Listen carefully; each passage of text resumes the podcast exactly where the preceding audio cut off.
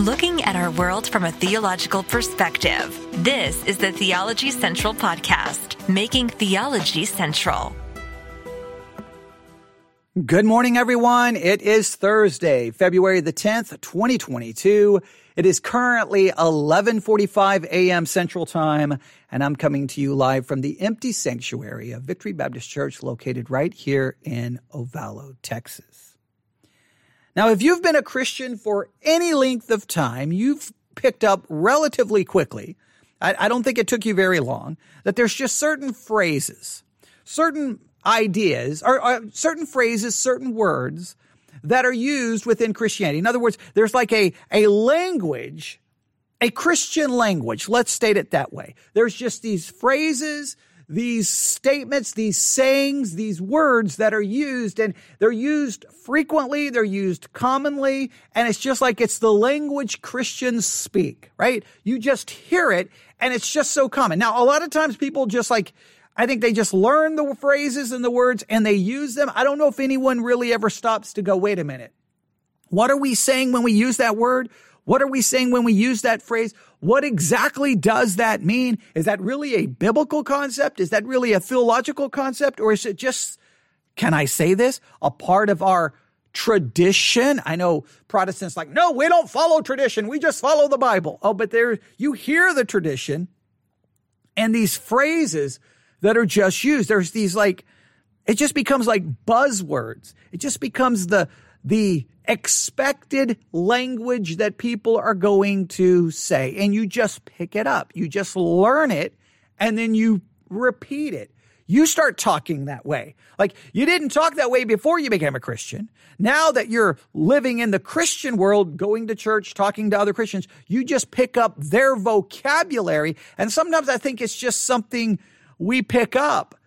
I don't know if it's sometimes phrases that we've actually really given any thought two. Now, you may disagree, but I think this, that is the case.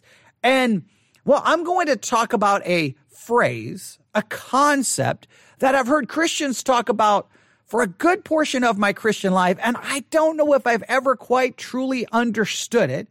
And the reason I'm going to do this is I don't even know I don't know what I was subscribed to. I don't even know where this comes from, to be honest. I, I, I subscribe to so many different things on different podcast apps, but I, I saw something that showed up on my, one of my podcast apps. It may have been, I don't think it was the Edify Christian podcast app. I don't even know.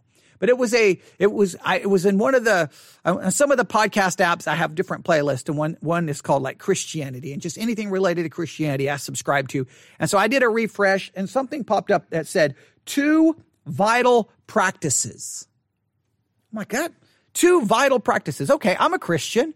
What two vital practices do I need in my Christian life? What would be vital to my Christian life? What would be vital to yours? I mean, they're vital, right? If they're vital, then I need to know them. So I'm like, okay, I'm ready to go. I grabbed the device, hit play, two vital practices. I'm ready to go. I'm going to write these down. I'm going to learn them. And then if I'm going to start trying to pra- make sure I'm practicing these two vital things, and then I'll tell everyone else about it. Okay. Th- this could be a sermon. This could be a, uh, you know, a two part series. I'm ready to go. And I, I was, I had everything ready. I hit play and this is what I heard. I want to express a word of appreciation so much to Pastors Newton and Rush and to Brother Tim Dahlhausen for their good ministry while I was away. And uh, thank you for your prayers. A number of you have mentioned to us that you did pray for us and ask about our time away. Great, great uh, encouragement to us. We just spent hours and hours and hours talking. And uh, fact, when we got back, Linda said, and I wrote down things we didn't get to talk about. So I guess we've, I've still got more to look forward to. Very, very thankful for that. We had a wonderful time and good uh, spiritual refreshment. Very grateful for it. That that's the kind of thing that I am not good at as a pastor, right? I just I those these are just certain things like if you're you're just supposed to say sometimes these like very I don't know I don't know what, like whenever people are at a conference, it's the same thing. I want to thank everyone here for your hospitality. It's like, just, I don't know, just, Open the Bible. Let's start. Okay. I'm not good at that, like breaking the ice kind of thing. So it, it's always interesting when I heard it. So when I, when I hit play, I'm like, okay, all right, here's, here's right there. That's kind of the typical thing you're supposed to do when you preach.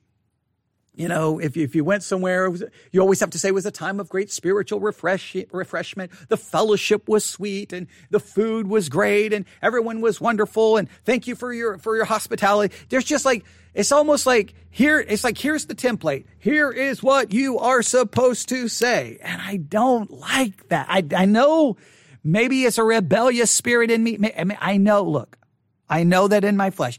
I am anti-conformity in every way possible. I hate conformity. I hate it. I hate it. I hate it. I hate it. So it's just, I just hate when I listen to things from Christianity. I'm like, oh boy, here we go. Okay. Yeah. Someone got the memo that they're supposed to say these things. I'm not saying they're not genuine. I'm just saying that I'm just, I'm just being honest with my thinking here. So right here, I was already like, okay, well, this is the typical thing. This is typical, but I want to know what the vital, I want to know what the vital practices are. I want to, what are the vital practices? I, I still want to get to that, but something was getting ready to be said that stopped everything. All right. I didn't make it very far because I stopped it was like, we've got to talk about this. So are you ready? He, I think he's going to do a little bit more of the standard thing like here, but he's to, he's going to transition into this thing. And some of you are going to be like, Oh, I've used that phrase a million times. Some of you are going to be like, everyone ta- uses that phrase. Why don't you? You'll probably be thinking, "What's your problem with it?" Maybe, maybe it's just my problem. Here, here we go. And we did a little bit of driving uh, up in the mountains and some small towns. I couldn't help noticing, of course, all the churches, churches of every name and stripe. You've noticed that yourselves, I know. And I may pay a little more attention to this than the average Christian does, but I always look carefully at what are on the church signs and looked a couple of them up on the web to get a little more familiarity with their leadership and the kinds of things that they were emphasizing. And it always makes me so very, very thankful for our own church. I'm sure that there are many places for which people are very thankful and where the Lord's at work, but I'm so grateful for what we have here. And the thing that stands out to me and to, that to me is the single most important matter, and that is a sense of God's presence. That's when I was like, wait, what? The single most important thing is the feeling of God's presence. The single most important thing about a church is the feeling of God's presence. Now, I, I hate to say it this way because some people may say it's being irre- irreverent, but I'm going to say it. What in the name of bubblegum does that mean? A feeling of God's presence. What, what does that feel like? How do you know it's there? Like, how do you know your feeling of feeling it is the actual feeling and you're not feeling something that's not actually the presence of God? Like, you're trusting. Now, this goes down to as subjective as subjective can be. I feel God's presence. I've heard charismatics talked about, oh, I felt God's presence on Sunday. And I go listen to the sermon and I'm like, that's, that was ab- absolute complete heresy. So clearly you weren't feeling God's presence. And then they could hear preaching that I would think, man, I don't use the phrase. I don't, I don't, I feel God's presence. I think when I was a younger Christian, I did because again, it was learned language. Oh, we felt the presence of God. And I would hear pastors preach, Do you feel God's presence tonight? Or it'd be a revival. Oh, I feel God's presence in this revival services. I've, I heard it used, but at some point I started thinking, I think this is some nonsense. I, I know, I know I just offended a bunch of people, but what, what does that even mean? It, so let me ask you, is the single most important thing about church is the feeling of God's presence. Now, he, I don't think he can actually mean that. There's no. Is that, can't, can't, what does it even mean? I'm going to back this up. I'm, I'm still just baffled by this, right? I want you to hear it again because it just seems crazy to me. All right, here we go. And where the Lord's at work, but I'm so grateful for what we have here. And the thing that stands out to me and to, that to me is the single most important matter, and that is a sense of God's presence. I've often thought if we were ever uh, in a situation where we had moved away, like many of our folks through the years have done, have had to do, and we're looking for another place to attend, what is the first thing that I would look for? It would be a sense of God. So if you go look for a church, the first thing you should look for first is a sense of God. Can someone tell me how you look for that? Okay, I'm walking in.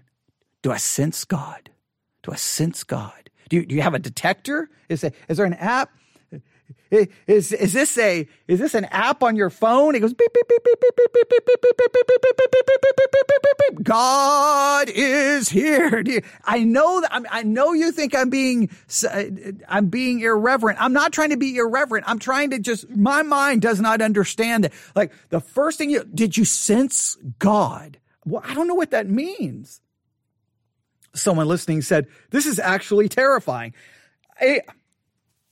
I agree. What's terrifying about this is I can all, I, I have to look this up. In fact, let me look this up because I've got to figure out where this sermon came from.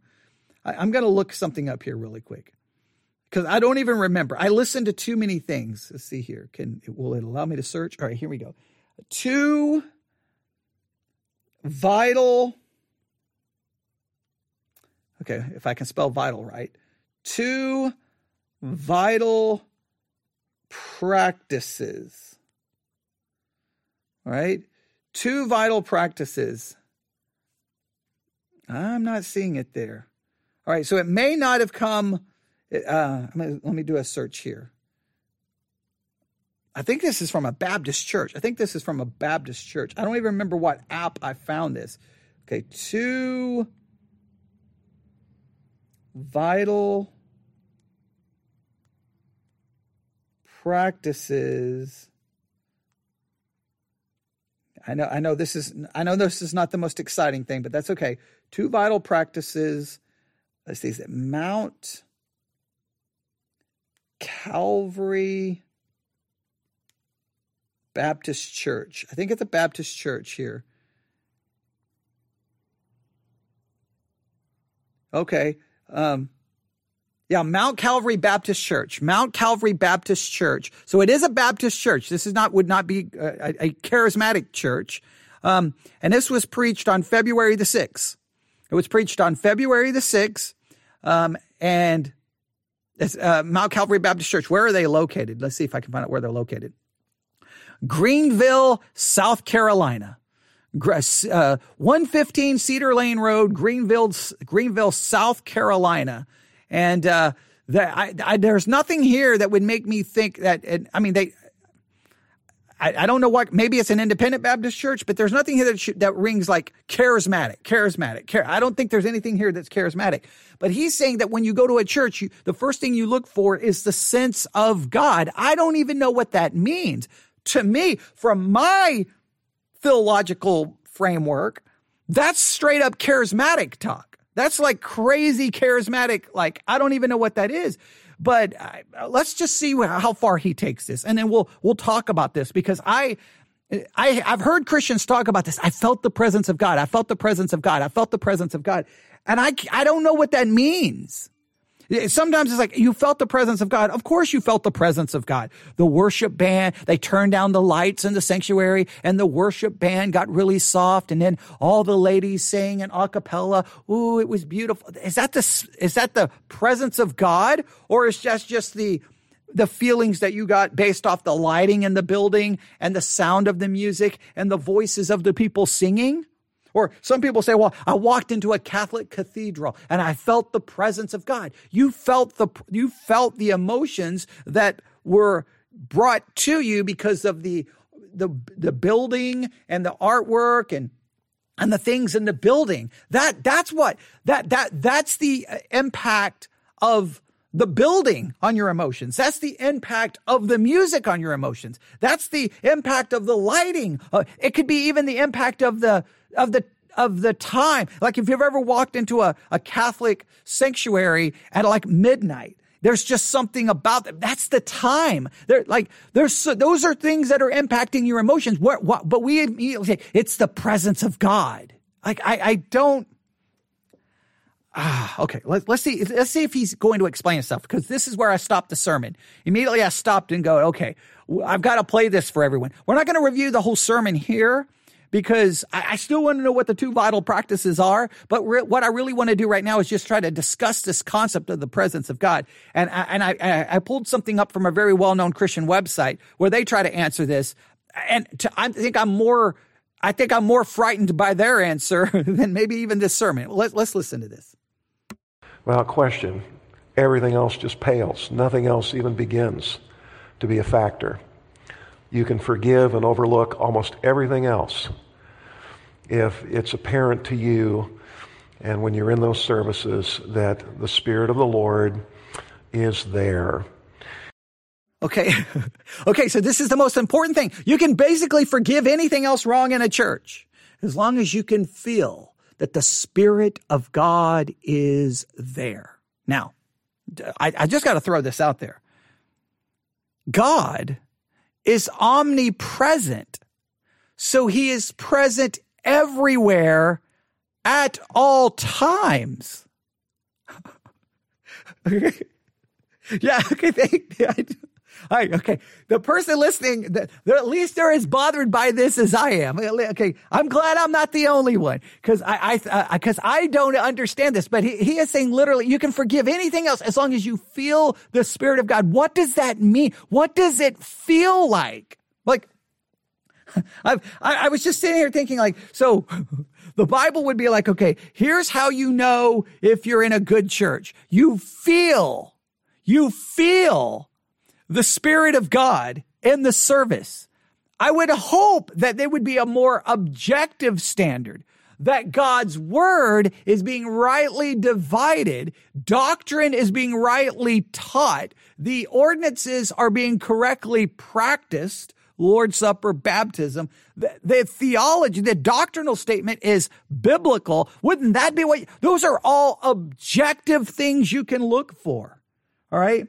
Yeah, yeah, yeah. I feel like, I feel like this is the spirit of deception. I feel like that this, I, what I feel like this is, is that this basing, I guess basing soundness of a church on a feeling is a spirit of deception. And I think that whenever you rely on feeling, you can, you will be deceived. It's that simple. Like you will be deceived. I, I, I just, I, I, that's just great. But let's go a little bit further here. And we ought not be surprised about that because the Lord has promised it. And when it is not clearly present, when uh, it's not a manifest thing that people are sensing, then something is wrong in that church, no matter what its other strengths may be. All right, so God promised it. So God promised his presence. And if people don't sense his presence, then there's something wrong in the church, no matter what other strengths there may be. The preaching may be right, the theology may be right, but if you don't sense God's presence, then something is wrong. Now, how, what do you base this sense on? Like, this is the most subjective thing I've ever heard in my life. Like, you sense it. What, what does it feel like? And is everyone going to feel it every Sunday? Well, like, well, like, what creates the feeling? Is this just some, I, am I'm getting ready, I'm getting ready to be mean here. Is this just some garbage catchphrase that we use? Did you feel God today? Well, I, obviously I have to, because if we don't feel God in this place, then this church is bad. I mean, just, just look at the problems you set up. If someone in your congregation says, I don't feel God's presence anymore, and you're like, so what do you do? Oh, okay, well, then something's wrong in the church. We got to fix it. Or do you say, no, the problem's you because I feel the presence of God. You don't feel the presence of God. God's presence is here. So the problem is you. Would the pastor ever acknowledge then the problem is the church? Like, what if someone comes there and doesn't feel the presence of God? What, is their feeling wrong because you believe God's presence is there? Like, whose, whose feeling is the one that gives the objective standard of truth? Hey, hey, if we don't feel God's presence here, something is wrong. Okay, I raise my hand. I don't feel God's presence here. Well, you're wrong. Whoa, whoa, whoa, whoa, wait a minute. No, no, no. I don't feel God's presence here. Something's wrong in this church. Sir, could you please shut up? We're trying to get along. No, no, I, am telling you, I don't feel God's presence. Like, who, whose feeling is the standard by which we judge whether this is a good church or a bad church? this is the most re- like this. Sometimes what I hear within Christianity, I just have to look. I almost feel like I'm an outsider going, I don't know what that is. I don't know what that is. I, I don't know what that is. Right, but let, let's go. Let's go here. We are assembled, of course, to honor the Lord and to offer up worship to the Lord and to draw near to God. Christ died for us to bring us to God. And when we're told that where two or three are gathered together in his name, he's present. Okay, okay, okay, okay. Now, now, now. I don't know what he's getting ready to say here, but we've got to address this. Oh, man, man, man, man. This is one of the most misunderstood passages of all. Oh, man. Okay. Matthew chapter 18. Oh, boy. Oh, oh man, man. I, I, I, didn't want to have to correct this. I, I should have known that if he was going to talk about God's presence, I should have known. Why does everyone run to Matthew 8? Everyone runs to Matthew 18. And it drives me crazy because as a pastor, people in the church will throw this in your face too. Okay. Now, uh, I'll talk about this. All right. Because, because, because there, because sometimes this is used, this is used in so many different ways. But one of the ways it's used, if you're a pastor, all right, Okay. If you, if you are a pastor and let's say a lot of people don't show up. Now I know as a pastor that you've got to be careful what you say because it, it, can be very offensive to the people who are there because you're sometimes as a pastor you're focused on the people not present instead of focused on the people who are and i know that that's bad and as a pastor you, you can make it sound like like okay i know you're here but it doesn't really count i'm looking for more people i i know you've got as a pastor you got to be very careful what you say sometimes the people in the pew don't understand the pastor's perspective because you're like, okay, I was going to preach this and now there's, you know, two people here. Okay. How do I, like, you've got to change the whole way you present that. I, I hope everyone understands that. When you've got two or three people, it's very difficult to preach it the same way you were going to preach it if most of the congregation was present. It changes the way you, you teach. It changes, it just changes the whole vibe. And I know sometimes the person, uh, sitting in the pew can't understand that, but you have to at least give the pastor some understanding. So what will typically happen is that the pastor seems discouraged or frustrated. Some will say, well, pastor, where two or three are gathered, God is present. And it's like, okay, that's not what that passage is talking about. and you're not making me feel any better. Just stop talking. Okay. And then, and now he's using this. Now, I don't know how he's going to use this, but it's just any time, uh, well, two or three, God is present. Where two or three are gathered, God is present. Where two or three, and it's like, oh my goodness. So let's at least put this in its actual context here. Maybe would, would that make some sense? All right, here we go. Here's the context. Matthew chapter 18, verse 15. Moreover, if thy brother shall trespass against thee, go and tell him his fault between thee and him alone. If he shall bear, if he shall hear thee, thou hast gained thy brother. All right, setting up a very basic principle that hey, you got an issue with someone, go to them, don't go to everyone else. If you, it, it really even goes down to this: if you know someone else has sinned, go to them, don't share it to the whole world. All right, you you got to deal with the individual, and then hopefully they will repent and move on. Okay, basic principle. But if he will not hear thee, then take with thee one or two more, that in the mouth of two or three witnesses every word may be established. All right. So if the person doesn't respond, then you bring two or three witnesses and see if they'll fix the problem. All right. Basic structure, basic, basic uh, situation here. Now, if he neglects to hear it, so in other words, he's been confronted in private, won't repent, been confronted with witnesses, won't repent, then you bring it unto the church. But if he neglects to hear the church, let him be unto thee as an heathen man and as a publican. Verily I say unto you, whatsoever you shall bind on earth shall be bound in heaven, and whatsoever you shall loose on earth shall be loosed in heaven. The binding and loosening here is referring to church discipline. This is, this would refer to the discipline of the church. If you bound someone by putting them out of the church, in a sense, that's recognized by God. If you loose that bounding and bring them back in, that is recognized by God. All right. That seems to be the concept here. Now, binding and loosening is applied to all kinds of other things, but in this context, it's only re- referencing, in a sense, church discipline. Now, this raises all kinds of questions, especially in the Protestant world, because the Protestant world, you can literally be church disciplined in one church, go right across the street, and be right next next week you're teaching Sunday school.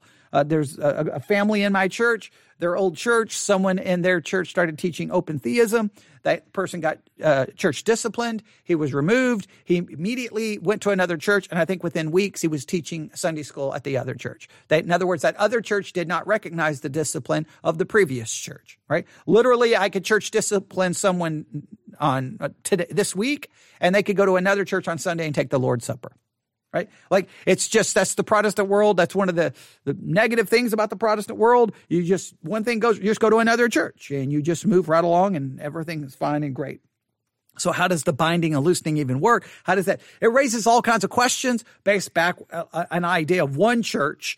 Well, there's no place else to go. So okay, we get the basic idea here, but this is all in the context of church discipline. So then it says in verse 19, again, I say unto you that if two of you shall agree on earth as touching anything that they shall ask, it shall be done for them of my Father which is in heaven. This is again in the context of church discipline. This is in the context of disciplining someone.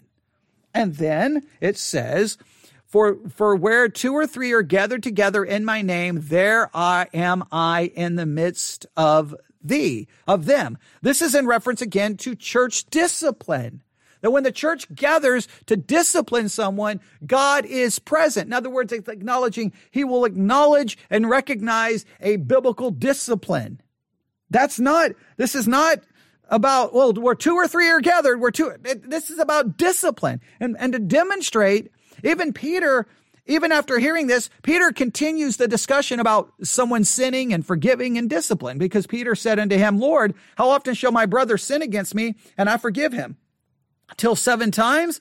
Jesus saith unto him, I say not unto thee, uh, unto thee until seven times, but until 70 times seven. So the context here is all there. Like, it's not like Jesus deviates and starts talking about binding and loosening this or that or talking about where, where two or three gathered that. No, this is all in reference to discipline.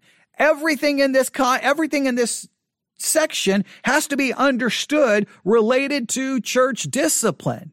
Now, he just quoted it, right? Where two or three are gathered. Now, I don't know what he's going to do with this because he's already said. So, so in this sense, I, I, is he going to use this that as long as two or three pe- people are in that sanctuary, God is present? Are you saying if two or three are not there, God is not present?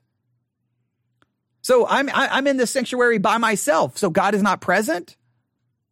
I need another person in here, and then boom, God magically shows up. God can't be present if you're by yourself. You can he can only be present if there are two of you. Right. So I'm, I'm in, I spent a lot of hours in this sanctuary by myself. I guess God has never been, like, what are you saying? Now, I don't know how he's getting ready to use it. I just want you to realize it's in context of church discipline. That's the context. All right. That's the context. Let's see what they're going to do here. So he just mentioned it. And when we're given the uh, revelation of his actually holding the messengers, the passengers, pas- the pastors of those churches in his right hand as they minister. How can we uh, fail to think that this is not um, supposed to be the case in every church? And folks, what we want to do, we really want to guard what God has given to us and maintain it. It is easily lost. I think we know that. Now, what is So he quoted the, the, path, he just made a reference to Matthew 18. He didn't bother to even explain it. And then he went to Revelation and the pastor's held in the hand. Okay. So what, what we have can be easily lost. Is he referring to the pastors? Is he referring to doctrine? Is he referring to theology or is he referring to the God's presence? Can, God's presence can be easily lost. Hey, hey, look, the most important thing in a church is God's presence. And now he's seemingly imply it can be easily lost. How can it be easily lost? How can it be like I don't understand. How do you lose it? How do you lose it? Now this would get really scary because I've heard some I, because I this is what I have heard. I'll, I'll never forget this um, uh, during a an, a fall revival at a in in, uh, in a Texas a West Texas church. I guess people weren't responding enough to the revival services.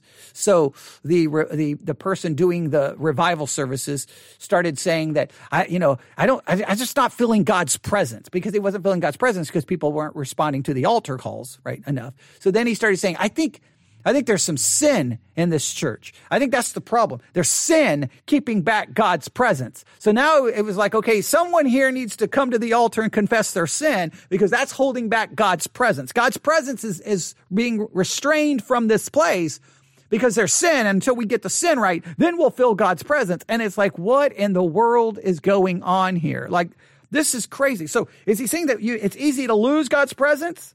Now, if all it takes to lose God's presence is sin, well, then God's never going to be present anywhere because we're all sinners. I guess the only time, then it wouldn't be where two or three are gathered together, God would be present. It would be where no one is gathered, God is present. Because as soon as I walk into this building, I am a sinner bringing my sinful self into this sanctuary.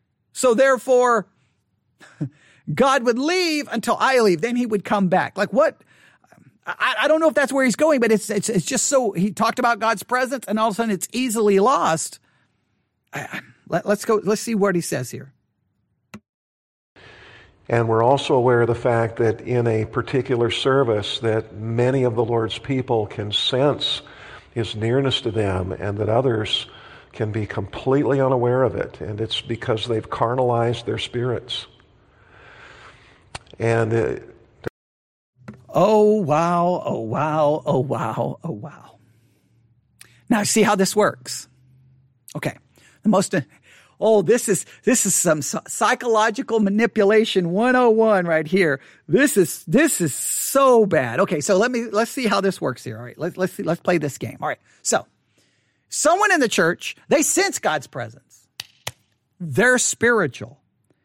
If I don't sense God's presence, it's because I've carnalized my spirit. I'm so carnal that I can't sense it. Now, could it be that the one who doesn't sense God's spirit is actually the spiritual one because maybe God's spirit is not actually there. And maybe the people who sense it are the ones who have self deceived themselves into feeling God's presence when it's not there.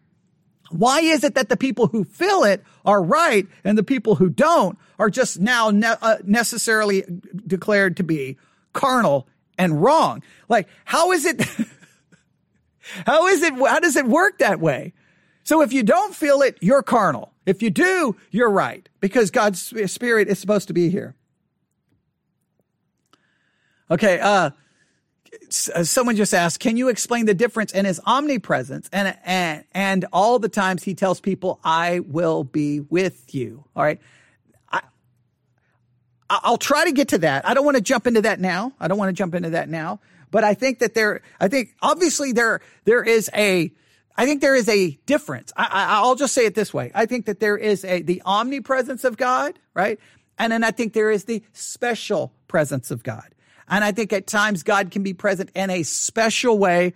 Either it's manifested like in the, we'll just think of times in the Bible. I said I wasn't going to get into this and I'll start getting into this, but that's okay because I, it'll drive me crazy if I don't try to answer this. Um, I think like, for example, there are times in the Old Testament where God clearly makes himself present and known and visible in some way, shape or form that everyone realizes God is present, right? And a, and it's in a special way. He, he was already present. That's the omnipresent way. Then there's a special presence. There is a special presence there. So I, I think that there is a general presence, and then there's at times some kind of a manifestation of a special presence. I think there's the fact that God is present everywhere at all times, but then some way that the idea that God is present with us as believers in somewhat of a special way, in a different way. And I think that is in the fact that he indwells us through the presence of the Holy Spirit. One person, uh, one part, one person of the Trinity uh, is indwells believers. So that's a, somehow a special presence different than the omnipresent. Now, I think we can draw a theological distinction there. Now, how you sense that, I think that's where it turns into complete subjectivity and craziness. In this case, if you don't sense it, you're carnal. And if you do, you're spiritual, which uh, protects the church then from, you know, as long as one person in the church senses it, then everyone else who doesn't, they're all wrong. so, so like the entire congregation could stand up and say, Pastor, we don't feel God's presence. Well, you're all carnal because I do. This just becomes nonsensical talk. I, I, hope that answered the question, at least in part. All right. And maybe we'll get a little bit more into this when I start going through the article that I have here in front of me that we're going to look at here. Oh, so let's continue. There's no question but what um, it is possible for just a few among God's people to rob the entirety of God's presence in blessing and power with them. That's one of the great lessons that comes when the people go into the land and Achan does the thing that is a trespass and robs God's people of blessing and it costs certain people their lives. All right, so we're going to go to the Old Testament book and because of one person's sin costing everyone's blessing, is he now saying that one person can cost the whole church the presence of God? Hey, we don't feel the so now, so wait a minute. So some people, I got to try to keep this. We need a okay. Heather's listening. We're gonna need, we're, we we need a chart. We're gonna need a chart to figure this out. We're gonna we're gonna need a we're gonna have to chart this out. So make sure I understand this. So God's presence is promised. If you sense it, that's because you're spiritual. If you don't sense it, it's because you're carnal. But one person can rob everyone from it. But wait a minute. So did so if one if this person over here doesn't sense it, it's because they realize someone robbed everyone from it. So why are the other people still feeling it? So I don't know how this works. If so person A feels it, but person B, B doesn't feel it. Do I immediately assume person B is not spiritual or maybe person B feels the fact that person C robbed everyone from it?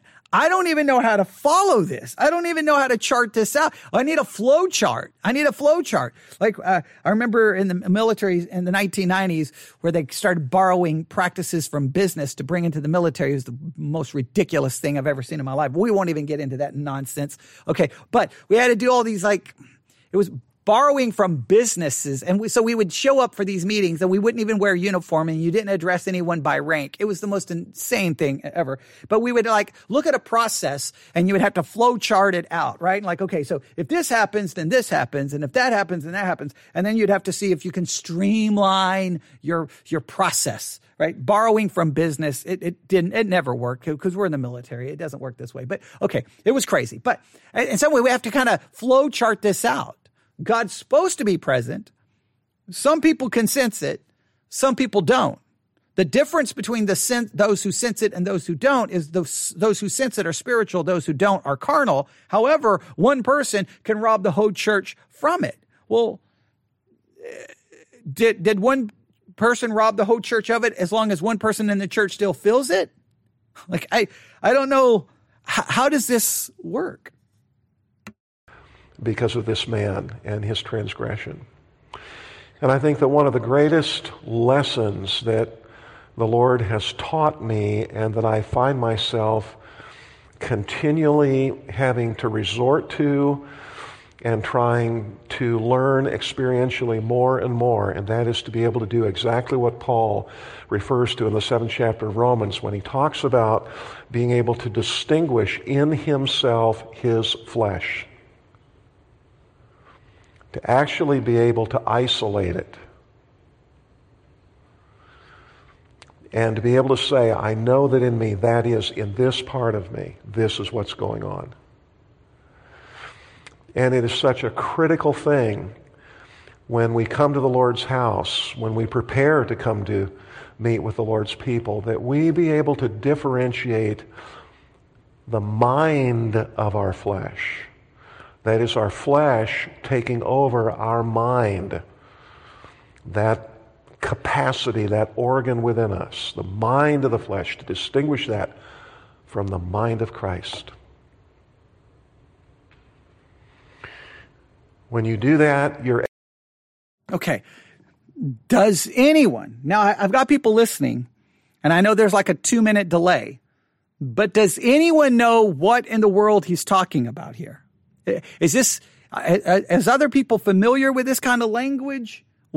Like, I've got to distinguish the flesh part of me and the mind of Christ, and I got to try to distinguish the two. I got to, now I don't know exactly how I'm supposed to break this down. I'm like, okay, okay, okay. All right, all right. Let me sit somewhere and I got to go, okay, there, there. Okay, I, I, can, I can feel that. Okay, that's my fleshly part.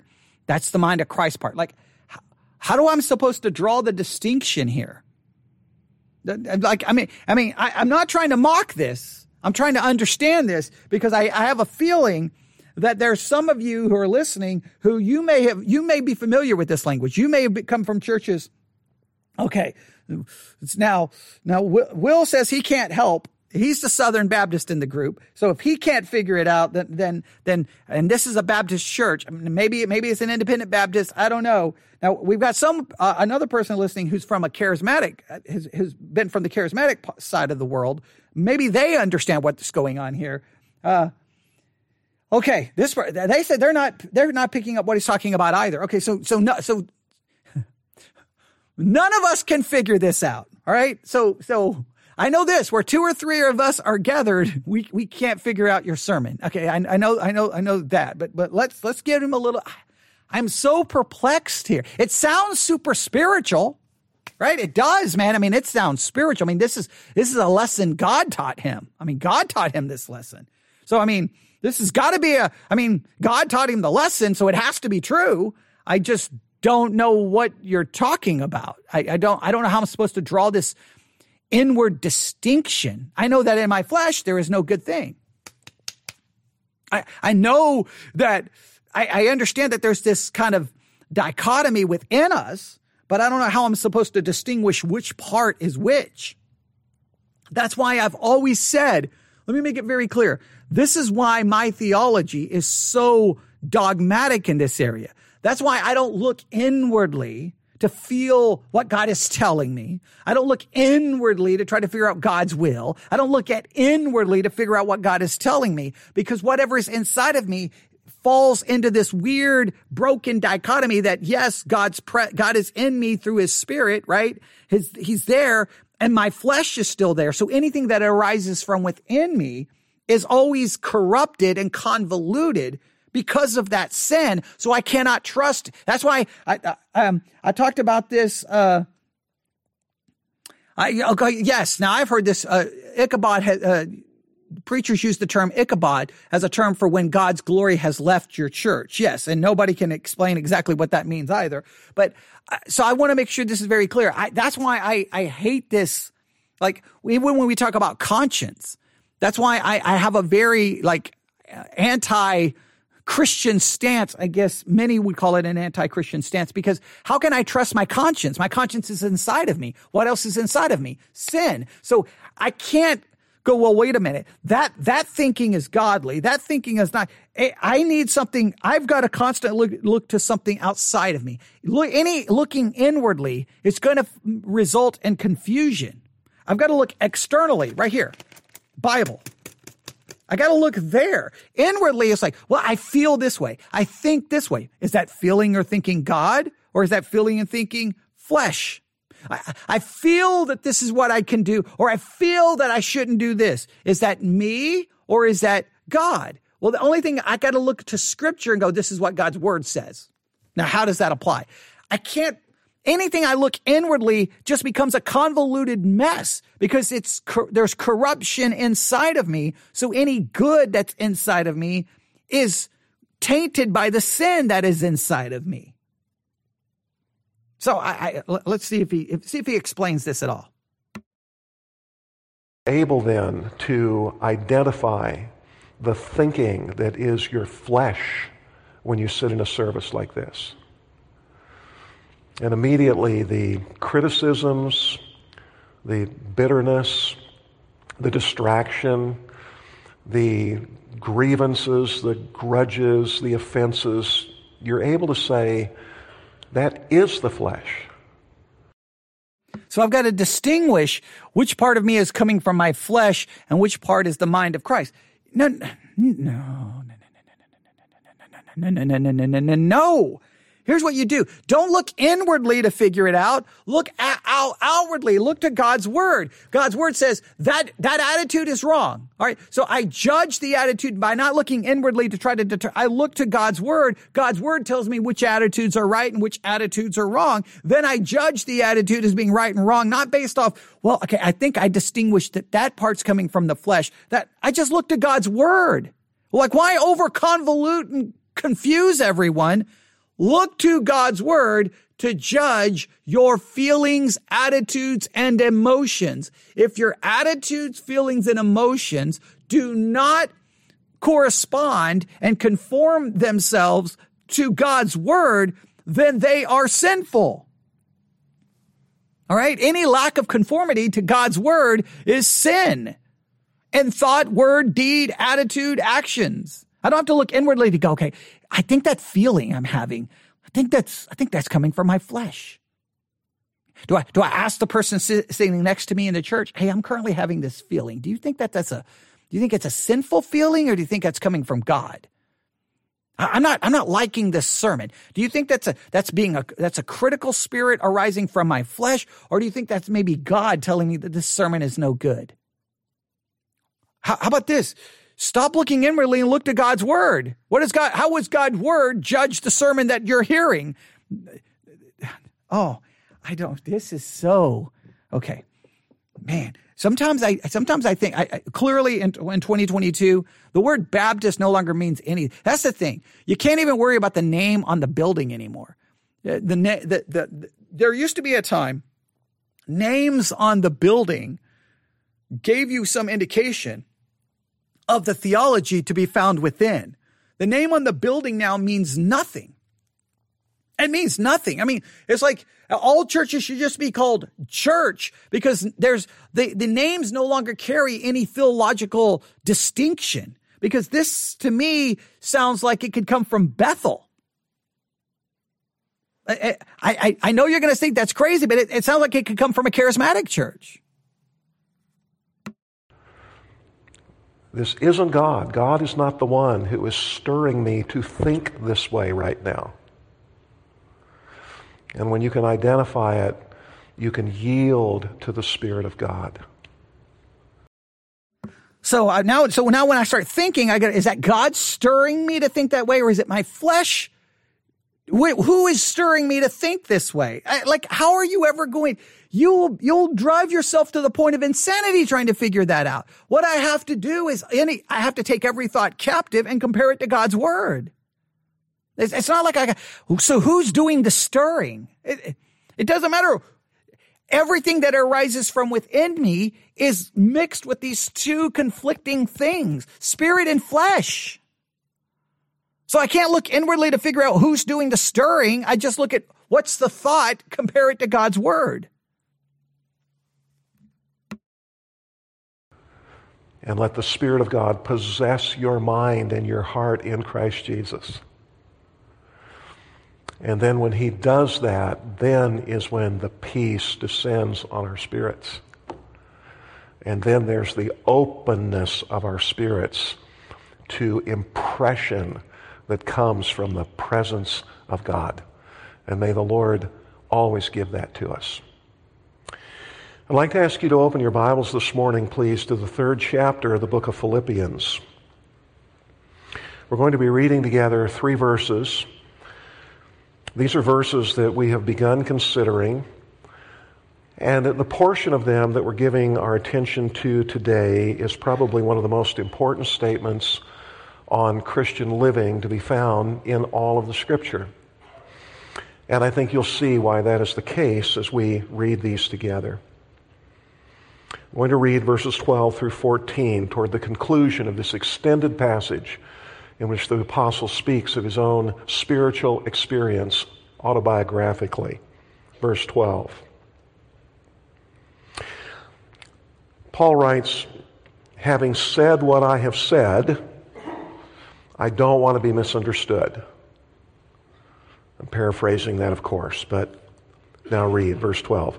Not that I have already obtained it or have already become perfect, but I press on so that I may lay hold of that for which also I was laid hold of by Christ Jesus. Brethren, I do not regard myself as having laid hold of it yet.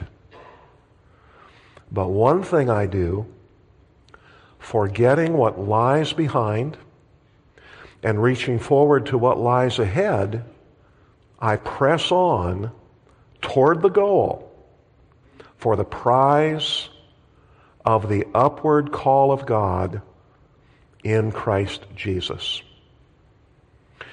And the words that we're focused upon this morning are the last of verse 13 and all of 14. Let's read them again. Forgetting what lies behind and reaching forward to what lies ahead. I press on toward the goal for the prize of the upward call of God in Christ Jesus. Now, this morning, what I'm proposing is that those words are some of the most important in all of the New Testament when it comes to the entirety of our Christian lives. You can almost say that if we had nothing else at all, it would be enough to counsel and to govern us the remainder of our Christian lives. And one reason that I'm proposing that this morning is because there's a sense in which these words encompass the entirety of our lives. And you can see that in the way that the Apostle Paul draws a kind of a twofold division. Okay, so it's just weird because his introduction really doesn't have anything to do with, I guess, with what his text. And he seems to kind of contradict himself because he's already established that the most important thing is sensing God's presence. Now he's saying, no, we just need, we just need Philippians 2 or Philippians 3 13 and 14. And I think the two vital practices is obviously forgetting what lies behind and pressing forward. Okay. That I could, I, that, that's something I could get behind. Uh, that, that's, that's an interesting concept. The two vital practices in living your Christian life is forgetting what lies behind and pushing forward. Now, I don't know if that's where he's going to go with that, but it seems, but it, it sounds like to him that he's already established a third vital practice. You've got to sense God's presence because if you can't sense God's presence, nothing else matters. Nothing else matters in a church. So he's already, it's almost like he's preaching two sermons. Now, I have done the exact same thing so many times. I do not want to be super critical in that sense because here's what happens as preachers. You're, you're, you know, hopefully as a preacher, you're constantly listening to sermons. You're reading, you're studying, you're reading, you're studying, you're reading, you're reading, you're studying, you're reading, you're reading, you're reading, you're reading. You're just, you're feeding, feeding, feeding as much as you can on God's word. And then when you get to the pulpit, it's like, boom, man, you want, you cannot wait. I mean, at least for me, I can't speak for other people. It's like a fire inside of me. And I can't like, you know, yesterday I wasn't able to preach or teach. You can't even imagine how frustrated and irritated and angry and mad and upset I was last night. I, I was besides my, I could not sleep. I, it drove me nuts. I should have just driven here to the church at midnight and just turned on the microphone. I can't, oh, I can't function that way. I can't live that way. The more I bring in, the more I want, I want to, I want to speak. I want to teach it. I want to share it. So sometimes you get to the pulpit and it's like, man, obviously this presence of God idea was very prominent in his mind. So he couldn't get to what he wanted to get to until he got that out of the way. I've done the exact same thing and you end up with two sermons. You're like, what did I do wrong there? So I don't want to be critical there, but it just seems like, hey, here's this mo- the most critical thing is the presence of God. All right, now let's get to our sermon. The, mo- the two most important things, the, the most important things is right here in Philippians. It's like, wait a minute, wait a minute. You've already given me the first most important critical thing. So in a roundabout way, if we outline, now it's always easy listening to pick up the problem. When you're preaching it in your mind it's all working out perfectly and you think it's great until you get in the car on you drive home from church and you're listening to your sermon going i'm an idiot. I'm an idiot. I'm an idiot. Look i'm going to do when i get when i get ready to leave here in a minute i'm going to start listening to everything that i've done this morning. I'm going to be like ah oh, i messed that up. Ah oh, i messed that up. And so yeah. So i understand that but i just want to focus on the presence of god thing here because that that's just what immediately like what what is going on? What is going on? So i'm just going to read a little bit here from an article just to show you how convoluted this concept is. This comes from christianity.com this was published in uh, in 2019 uh, and it also showed up at crosswalk.com so it showed up on a number of, of, of pretty well-known christian websites. What does it mean to be in the presence of god? Now listen here. Have you ever seen a room light up the moment a famous person walks into it? There is something intangible, yet very real, about their magnetism. Their larger than life persona mysteriously changes you, maybe even changes you and makes you want to capture even a momentary smile from them. That's an inadequate picture of what it's sometimes, what it's sometimes, not always like to be in the presence of God. so to be in the presence of God is like being in a room with a famous person.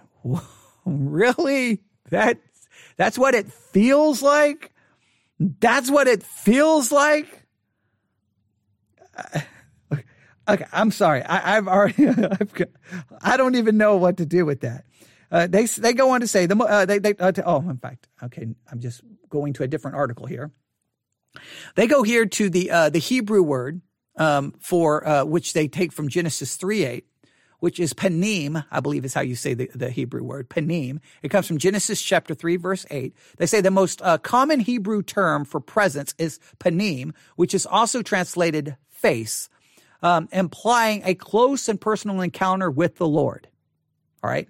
So there's, so they're saying this is where we get the concept is Genesis 3 8. All right. We don't have time to get into that now because I'm already at 57 minutes, but they're going to give us what they believe are six truths about God's presence. And let's just look at, we'll just briefly mention them and then I'm going to read the last paragraph here. All right. Here we go. Number one, God's presence is everywhere.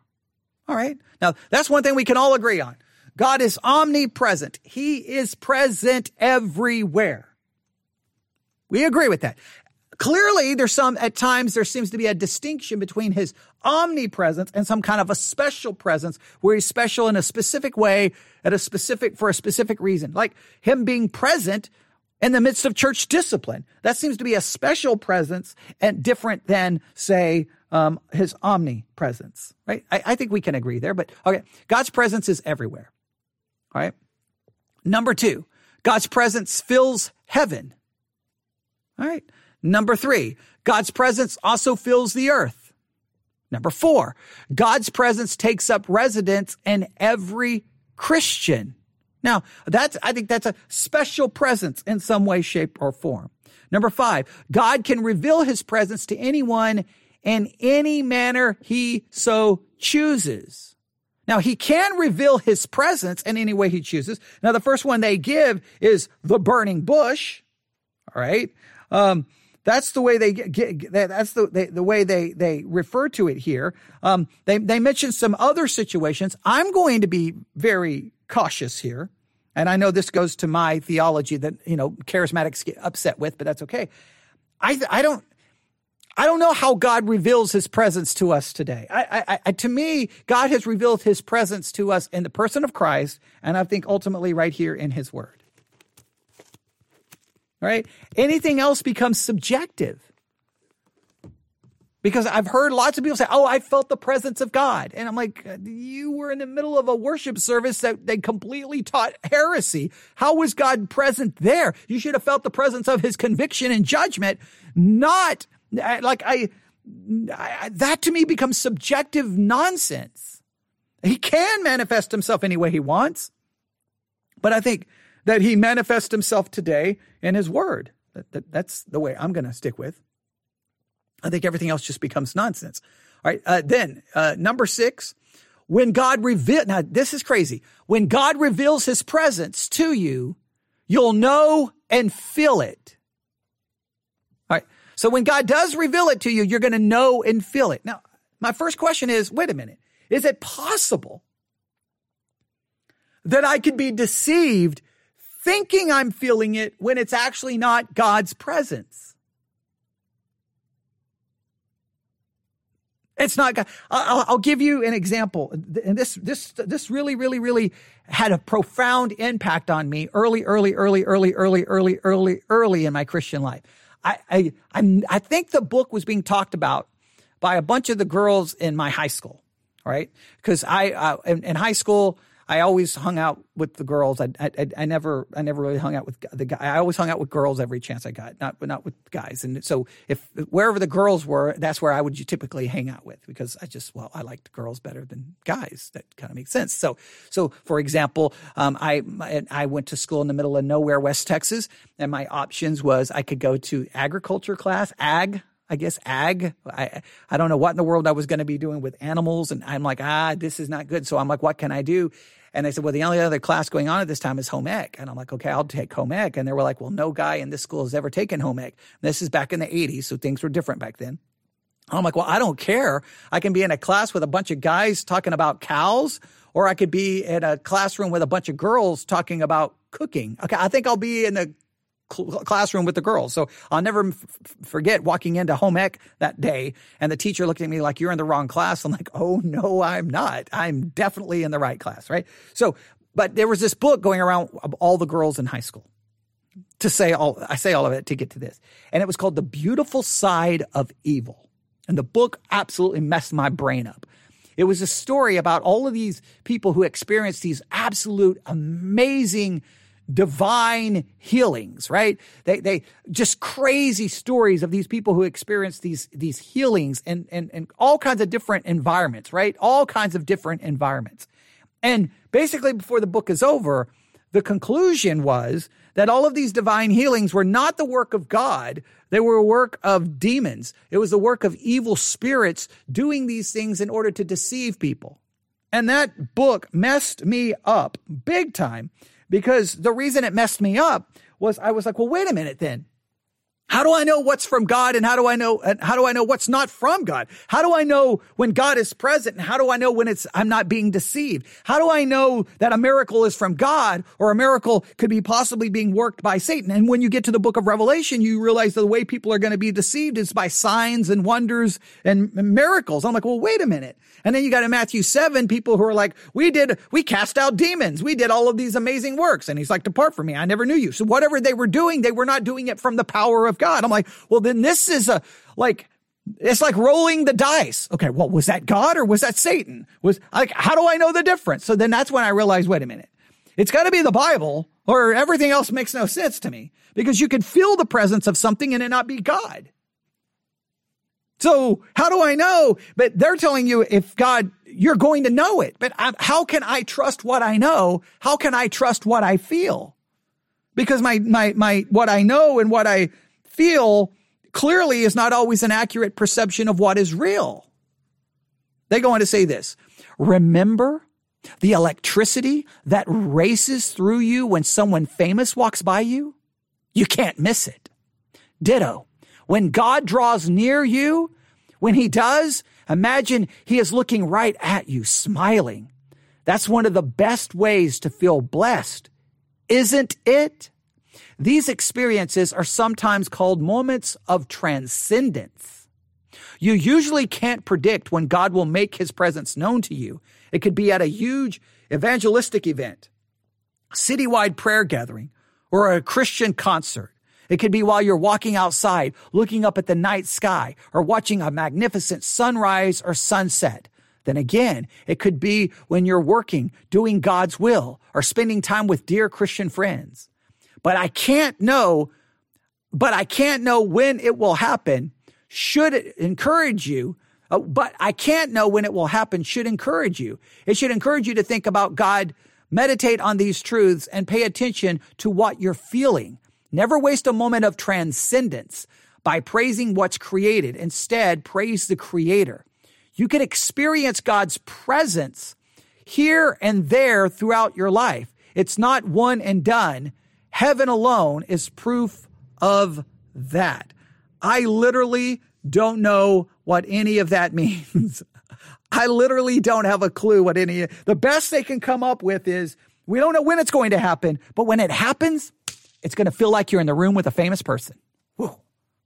It can happen anywhere. Now, all the things that they described are things that would immediately have possible impact on your emotions. Seeing a beautiful sunrise, maybe late at night, at a concert. Like all of these things are things that are going to play on your emotions anyway. All right. I, I've been in some amazing either sporting events where just absolutely something amazing happens and everyone loses their mind. And it's like this crazy, awesome experience to be a part of.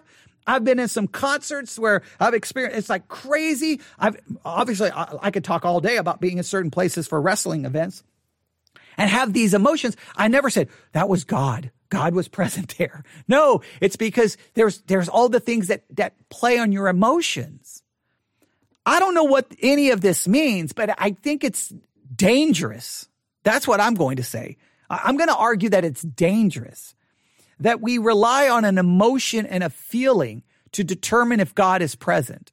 If you rely on an emotion and feeling to determine if God is present in a church, in a sermon, you, I'm, I'm telling you, you're going to miss it. How, the prophets showed up to Israel over and over and over again. God was present with them in some kind of a special way. He was, he was revealing things to them. He, they, he spoke and over and over and over, Israel was like, God's not with this person. This person's a liar. And then the false prophets would come and say, Peace, peace be with you. No judgment. And they were like, Oh, God's with that person. Well, wait a minute. They were wrong. Jesus was God. I want to make this very clear. Jesus was God. He walked on the earth and people did not perceive the presence of God around them. They, so, so that means God can literally be present and people don't recognize it. You say, well, a, a Christian would recognize it. Well, you, we, we would hope we would, but why are we trying to figure out going, okay, do, do I feel it? Do I feel God? No, what needed to be determined is what Jesus said. Was it true? By his actions, did he demonstrate it? He was without sin. Like he preached God's word. Like I, everything else becomes subjective nonsense. It just makes no sense to me. I don't even know what this pastor was trying to say. I, he didn't look, he had the opportunity to explain it and he didn't.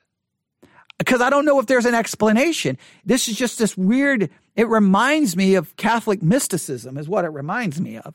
Uh, the, the, within the Catholic tradition, there was this major influence of mysticism especially with some of the early church fathers, sometimes referred to as the desert fathers, you could sometimes a high level of mysticism in, into that. And when it get throw in that mysticism, which then you can go to the charismatic world, I it just we we, we everyone talks about feeling it, and I don't.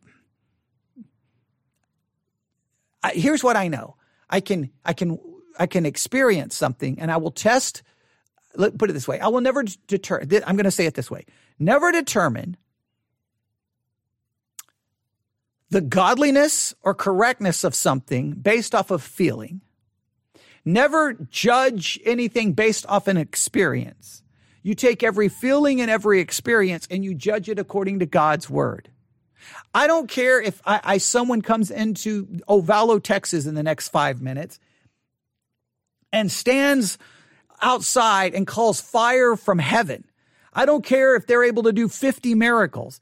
I don't determine God's presence based off a feeling or an experience. I'm going to take what that person d- says and test it to God's word. And if it doesn't match God's word, then I reject it. That, God's word has to be the standard. Everything else is objective. Everything else is feelings. And feelings will lie to you every single time. Feelings will mislead you. Feelings will destroy you. Feelings will, you cannot live your life based off feeling.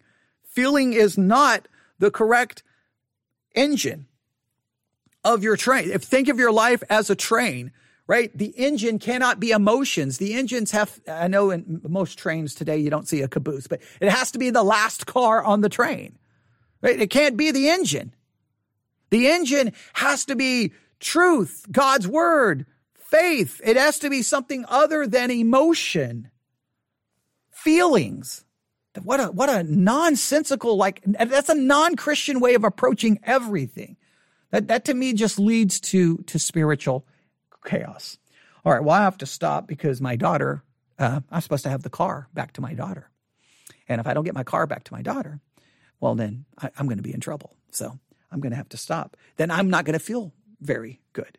So hopefully, after three hours of doing teaching today, I will leave here with some better feeling than I had yesterday, even though I didn't even get close to half the things I needed to get to. We needed to get to another. I know I did a news clip about, you know, you can't teach anything that could offend someone. I, I, I hope that was helpful. I hope that was helpful, Heather. Thank you. Um, I, I, I know I did a lot of other things today. I know I did a lot of other things today, but hopefully it was beneficial. I wanted to get back to the Bible study exercise because, uh, yeah, and uh, Will, thank you for doing the homework. I was going to share. Uh, you, Will needs to share his homework in the uh, Discord channel. So, Will, if you'll, you need to share all of the verses you found um, in the Discord channel because I think that will be helpful for everyone. And we can keep everyone focused on that. So um, I'll have to stop there. Uh, the, the the goal for Sunday is I, am afraid to even say the words, but we've got to finish 1 Corinthians 10 13. I, I, there's so much there that I really want everyone. I hope this challenge to approach this verse in a radically different way is being beneficial. I've received a lot of positives from it. Um, I, I, just wish it Sunday would have went the way it was supposed to. It's just so funny that I introduce a Bible study exercise on hard times, difficult times, right? And handling them the correct way. And then everything has gone wrong everything has gone. I mean, Sunday, everything went wrong. Sunday, uh, Wednesday was a total disaster. I mean, and it's, and I, I all, all I can say is, why did I choose to? I, I decided to teach on a subject that I clearly can't. I don't even know how to practice because man, I got frustrated and frustrated. But I want to get to 1 Corinthians ten thirteen because no matter what happens, I, I think that verse is so misinterpreted that I'm trying to offer a completely alternative interpretation based off the context. And I think everything is is I think the answer to 1 Corinthians 10 13 is the verses that precede it. I think it's those examples Paul gives. Those that's the that's the answer to 1 Corinthians 10 13. And it's not found in us, it's found in Christ. And so and I think each one of those examples, there's something strange in at least three of them. You know, drinking the idol, what in the world is that? Atonement made by incense and not by blood, what in the world is that? Looking at a snake on a pole, all of everything that happens. Uh, oh, oh, there's only one that really seems to be straightforward. Well, actually, not even that one, because I think yeah. I, actually, I think all four, I think all of the examples, I think there's four, all, all the examples, none of, there's something strange in all of them. So, um, I, th- I think we're onto something, but all right, I got to go. I, I don't want to stop. Uh, it's very frustrating. Um, I did get news from Sermon Audio themselves that the new app is coming maybe this week maybe next week. It's going to be beta. I don't know if they're going to let everyone do a public beta testing or only a, a few people. If, if they will let me, I'm going to do it because I still want to see if they're going to get that app up to 2022 standards where it will actually function like a podcasting app should. Because currently the app is it, no. So I, I would be if they get it fixed that way, then that could be a really positive positive thing. And I'm still working on the Church One app, getting everything over to the different series. It's man, it's hard work. It's, they pulled everything in from the RSS feeds, but th- those RSS feeds, it just, there's no, nothing is assigned, no scripture, no, it, it just, everything is pulled in from the RSS feed, but unless I go fix it, it doesn't show up under a series. So, um, I'm working on all of that, but it's taking a lot of time. But I'll stop right there. Thanks for uh, guys for participating. Hopefully the previous hours were beneficial as well. Everyone have a great day. I got to get home or my daughter is going to be upset with me. All right, have a great day. Thanks for listening. God bless.